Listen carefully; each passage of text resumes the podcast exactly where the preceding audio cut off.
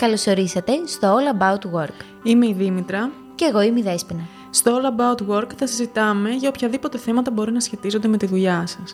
Σκοπός μας είναι να μοιραστούμε απόψεις, εμπειρίες και συμβουλές σχετικά με εργασιακά ζητήματα που όλους μας απασχολούν. Γιατί; Για να σας βοηθήσουμε να γίνει η καθημερινότητά σας στη δουλειά σας λίγο πιο εύκολη και πιο ευχάριστη. Και φυσικά για να βοηθήσουμε στην προσωπική εξέλιξη και ενδυνάμωση του καθενός μέσα από όλα όσα θα μας ακούσετε να συζητάμε.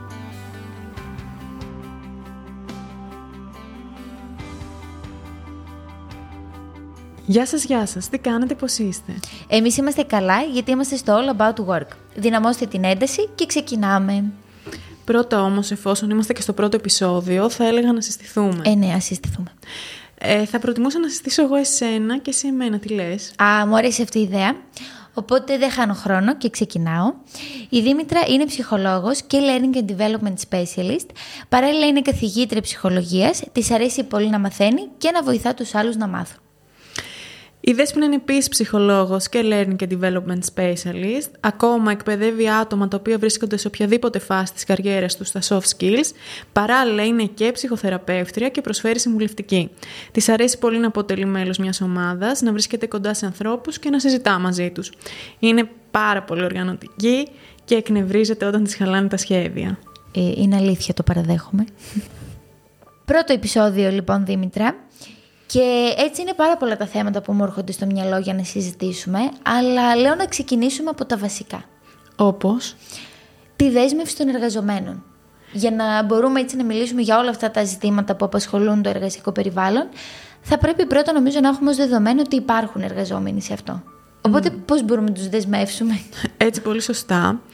Ε, και πριν το αναλύσουμε περισσότερο, θα ήταν χρήσιμο να ορίσουμε και τι εννοούμε ως δέσμευση των εργαζομένων. Mm, σωστά. Όταν λέμε δέσμευση των εργαζομένων, εσύ ε, τι σκέφτεσαι, τι σου έρχεται στο μυαλό σου; Ε, σκέφτομαι αφοσίωση, ε, παραγωγικότητα και θετικά συναισθήματα. Δηλαδή είμαι κάπου και δεσμεύομαι σε μια εργασία, όχι απλά γιατί πρέπει ή από ανάγκη, πούμε, γιατί δεν έχω άλλη επιλογή, αλλά γιατί αισθάνομαι και πάρα πολύ καλά σε αυτό το εργασιακό περιβάλλον. Έτσι συμφωνώ. Δηλαδή σημαίνει να θέλω να μείνω κάπου, να με κρατάει το περιβάλλον στο οποίο βρίσκομαι, να θέλω να γίνω και παράλληλα με αυτόν τον τρόπο να θέλω να κάνω καλύτερο και το πλαίσιο στο οποίο βρίσκομαι. Ναι.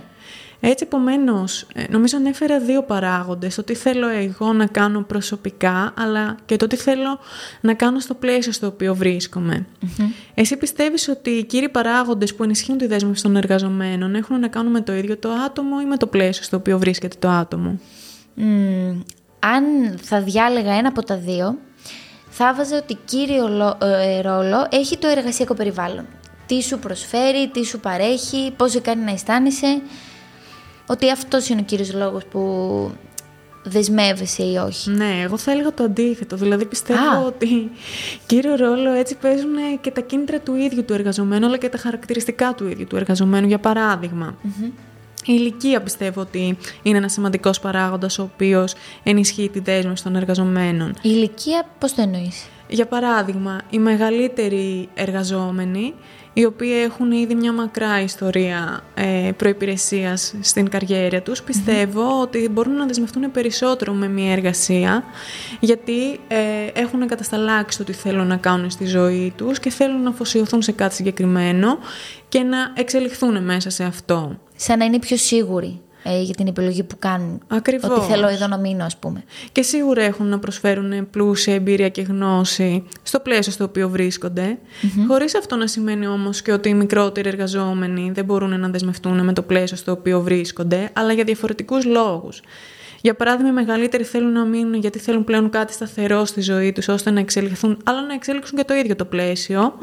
Αλλά οι μικρότεροι θέλουν να βρουν τις κατάλληλες συνθήκες, ώστε να μπορέσουν να εξελιχθούν οι ίδιοι μέσα σε αυτό και να αποκτήσουν πολλαπλές εμπειρίες. Σωστά. Μ' αρέσει έτσι αυτό το ζήτημα που θέτεις, γιατί βλέπουμε πάρα πολύ συχνά ότι ένας λόγος για τον οποίο υφίσταται ε, διακρίσεις η μεγαλύτερη σε ηλικία ε, στις δουλειές είναι ακριβώς επειδή είναι μεγαλύτερη σε ηλικία. Ε, και συνήθως δεν προτιμώνται γι' αυτό το λόγο. Αλλά όντως νομίζω με αυτόν τον τρόπο έτσι δείχνουμε ότι κάθε ηλικιακή ομάδα, όπως και κάθε άνθρωπος, έχει τα υπέρ και τα κατά. Συμφωνώ, αλλά έχω να προσθέσω εδώ ότι οι διακρίσεις δεν δέχονται μόνο οι μεγαλύτεροι ηλικιακά, αλλά και οι μικρότεροι. Mm. Καθώς θεωρούνται ε, πιο μικροί, άρα και πιο άπειροι, άρα και λιγότερο ικανοί στο να αναλάβουν την εκάστοτε θέση εργασίας. Και δεν τους δίνονται ευκαιρίες. Ακριβώς. Ωστόσο και οι δύο ηλικιακές ομάδες έχουν κάτι να προσφέρουν, αλλά κάτι διαφορετικό. Και αυτό είναι που κάνει και μοναδική την κάθε ηλικιακή έτσι, στο να θέλει το εκάστοτε εργασιακό πλαίσιο να εντάξει τέτοια άτομα στην ομάδα του. Σωστά. Τώρα, αν πάμε από την άλλη, από την πλευρά έτσι, του εργοδότη και του εργασιακού περιβάλλοντος, θα πρέπει να παρέχει έτσι και αυτό που λέμε το work-life balance, την ισορροπία μεταξύ της προσωπικής και της επαγγελματικής ε, ζωής. Και όχι μόνο να το λέμε αυτό στα λόγια, αλλά να κάνει και πράγματα η εταιρεία που να δείχνει ότι εγώ ε, θέλω να βοηθάω τον κάθε εργαζόμενό μου στο να είναι καλά και στην προσωπική του ζωή. Είτε παρέχοντας κάποια benefits, ε, όπως είναι για παράδειγμα, ξέρω εγώ, δωροκάρτης για σινεμά. Έτσι θα νιώσω ότι έχω αυτή την ισορροπία και γιατί όχι να μην παραμείνω σε ένα τέτοιο εργασιακό περιβάλλον. Έτσι και πέρα από αυτό είναι να αναγνωρίσει και τις ανάγκες του κάθε εργαζομένου ώστε να μπορεί να ανταποκριθεί αποτελεσματικά στις ιδιαίτερες και μοναδικές αυτές Σημαντικό. Δεν θέλουν όλοι το ίδιο πράγμα για να αισθάνονται καλά; Έτσι ακριβώς. Και πάνω σε αυτό πιστεύω ότι ένας άλλος παράγοντας, ο οποίος σχετίζεται κυρίως ας πούμε με τις ανάγκες του κάθε εργαζομένου, είναι να μπορούν να αναγνωριστούν οι ιδιαίτερες ικανότητές σου, ώστε να μπορεί να εμπλακεί με έργα τα οποία να ανταποκρίνονται σε αυτές τις ιδιαίτερες έτσι, ικανότητές του. Δηλαδή, οι περισσότεροι εργαζόμενοι θέλουν να εμπλέκονται με έργα τα οποία είναι έτσι και λίγο challenging. Α, να υπάρχει δηλαδή το, το να μην βαριέμαι. Έτσι αλλά ούτε να είναι και κάτι. Το οποίο δεν μπορώ με τίποτα. Έτσι, ναι. Δεν μπορώ με τίποτα να φτάσω. Να σε ρωτήσω όμως. Έχει τη σωστή κρίση ο κάθε εργαζόμενος να μπορεί να καταλάβει ας πούμε με τι μπορώ να ασχοληθώ ή ποιο είναι έξω από τα νερά μου; Δηλαδή καμιά φορά δεν μπορεί να μας πιάσει και ο φόβος και να λέμε ότι δεν μπορώ να τα καταφέρω απλά γιατί φοβόμαστε μην αποτύχουμε. Ναι, σίγουρα ισχύει και αυτό. Ε, γι' αυτό είναι πολύ σημαντικό εδώ πέρα και το πλαίσιο να είναι υποστηρικτικό, δηλαδή να μπορεί να δίνει ε, στους εργαζόμενους τη δυνατότητα να εκφράσουν την άποψή τους, να πάρουν πρωτοβουλίες, να πούνε mm. τις ιδέες τους. Φυσικά δεν γίνεται κάθε φορά να είμαστε σωστοί και να έχουμε δίκιο, αλλά η προσπάθεια και ε, το βήμα που δίνεται στους εργαζόμενους να είναι δημιουργική και να εκφράζονται ελεύθερα, σίγουρα μπορεί να δημιουργήσει ένα φιλικό και ευχάριστο κλίμα, να εξελίξει τους εργαζόμενους αλλά και την ίδια την εταιρεία, γιατί όσο περισσότερες ιδέες ακούγονται, τόσο το καλύτερο. Και εδώ νομίζω έρχεται και το κομμάτι της αναγνώρισης από την πλευρά της εταιρείας. Ε, είτε αυτό σημαίνει θετική αναγνώριση, ότι αναγνωρίζω τη δουλειά κάποιου, ότι τα πάει καλά, τον κόπο του και τον επιβραβεύω. Ε, ε, χωρίς αυτό πάντα να σημαίνει έτσι μόνο αύξηση ή benefits, μπορεί να είναι απλά και το θετικό feedback, ε, είτε σημαίνει αναγνώριση της δουλειάς που χρειάζεται προσβελτίωση. Δηλαδή να βρίσκεται η εταιρεία ε, οι leaders ας πούμε των ομάδων κοντά στα μέλη της ομάδας και να μπορούν να αναγνωρίζουν ακόμη και όταν ένα άτομο δεν τα πάει καλά ή αυτό που λέγαμε πριν δεν έχει ας πούμε τη δυνατότητα να αναλάβει ένα project και να δίνει το feedback και τους κατάλληλους πόρους για να μπορέσει το άτομο να βελτιωθεί σε αυτό το project. Ακριβώς και δεν σημαίνει ότι θα μπορέσει ποτέ να αναλάβει αυτό το project. Ίσως δεν μπορεί τη δεδομένη Ε, και φυσικά θεωρώ σημαντικό πολύ το feedback είτε το θετικό είτε το προσβελτίωση αλλά πιστεύω ότι για να είναι αποτελεσματικό και λειτουργικό μέσα ε, στη συγκεκριμένη εταιρεία θα πρέπει να υιοθετηθεί και ως χαρακτηριστικό της κουλτούρας, mm, της εταιρικής κουλτούρας. Γιατί αλλιώς ε, δεν θα λαμβάνεται και τόσο θετικά ή λειτουργικά από τον εργαζόμενο. Αυτό πολλές φορές το ακούμε, έτσι, επικοινωνιακή κουλτούρα και αυτά, αλλά το κατά πόσο γίνεται στην πράξη ε, απέχει νομίζω. Χρειάζεται και αυτό εξάσκηση. Σίγουρα. Και από τις δύο πλευρές. Ακριβώς χρειάζεται εξάσκηση και όσο περισσότερο εξασκείται, τόσο περισσότερο κατακτείται και τόσο περισσότερο λειτουργικό είναι αυτό. Mm-hmm. Ξαναλέω τόσο για την ε, ολόκληρη την εταιρεία, όσο και για τους εργαζόμενους. Γιατί φροντίζοντας για το ένα, ουσιαστικά φροντίζεις και για το άλλο. Mm-hmm. Επίσης, ε, θεωρώ εξίσου σημαντικά και τα εσωτερικά κίνητρα του κάθε εργαζόμενου. Για παράδειγμα, έτσι, αυτό βγαίνει και σαν συμπέρασμα, θα έλεγα, από όλα όσα είπαμε μέχρι τώρα. Ε, η συναισθηματική δέσμευση, που ουσιαστικά σημαίνει ένα καλό και θετικό κλίμα, ένα ευχάριστο κλίμα, όπου ο κάθε εργαζόμενος έχει αξία, όπως και φυσικά θα έπρεπε να έχει. Υπάρχει σεβασμός μεταξύ των ατόμων. Αισθάνεται ψυχολογικά ασφαλής. Ακριβώς, δεν υπάρχουν ε, στερεότυπα προκαταλήψεις και διακρίσεις. Και ο καθένας είναι ελεύθερος να προσπαθήσει, να δοκιμάσει και να εξελιχθεί μέσα στο περιβάλλον στο οποίο βρίσκονται. Και όσο καλύτερο είναι το κλίμα και το περιβάλλον, τόσο περισσότερο δεσμεύεται ο άνθρωπος, ακόμα και αν δεν πληρούνται άλλα κριτήρια που θεωρεί σημαντικά, όπως για παράδειγμα ένας καλός μισθός. Σωστό. Και νομίζω ότι όταν είναι εσωτερικό το κίνητρο που με κάνει να παραμένω σε μια εργασία, είναι και πιο μόνιμο. Συμφωνώ. Και όταν λέω ένας καλός μισθός, εννοώ ο ιδανικός Ε, έτσι πολύ σωστά.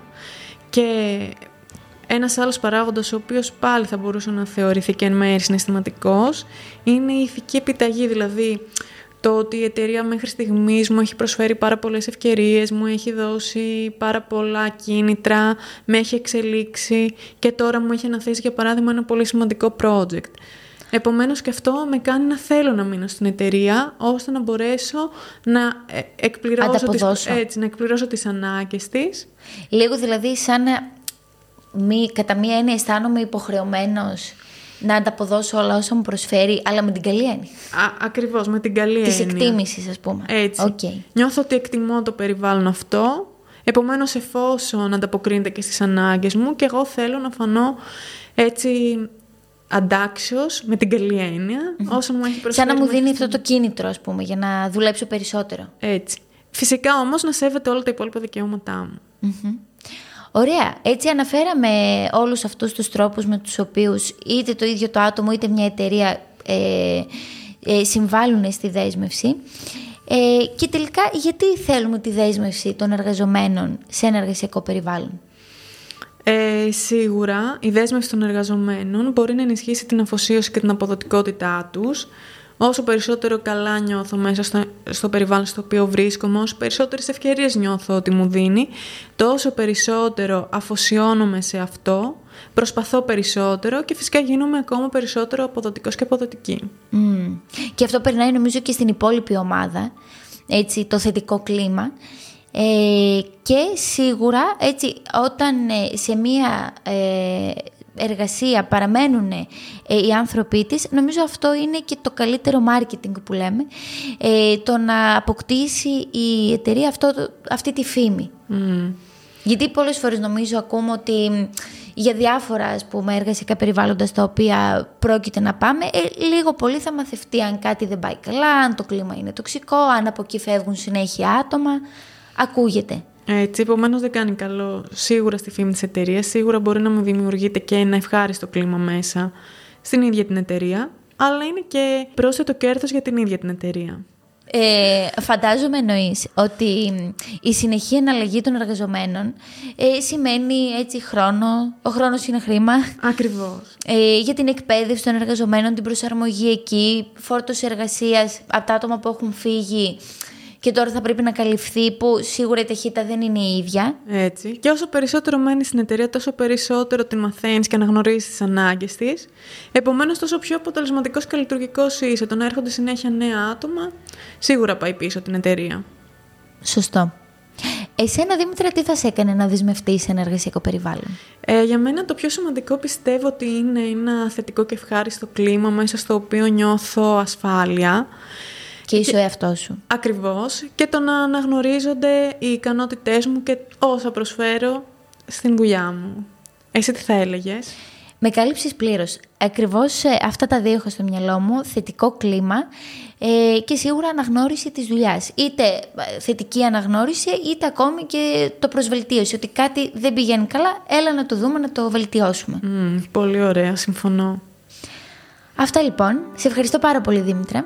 Εγώ σε ευχαριστώ πάρα πολύ, Δέσποινα, και ευχαριστούμε πολύ και όλους εσάς που ήσασταν εδώ. Γεια σας!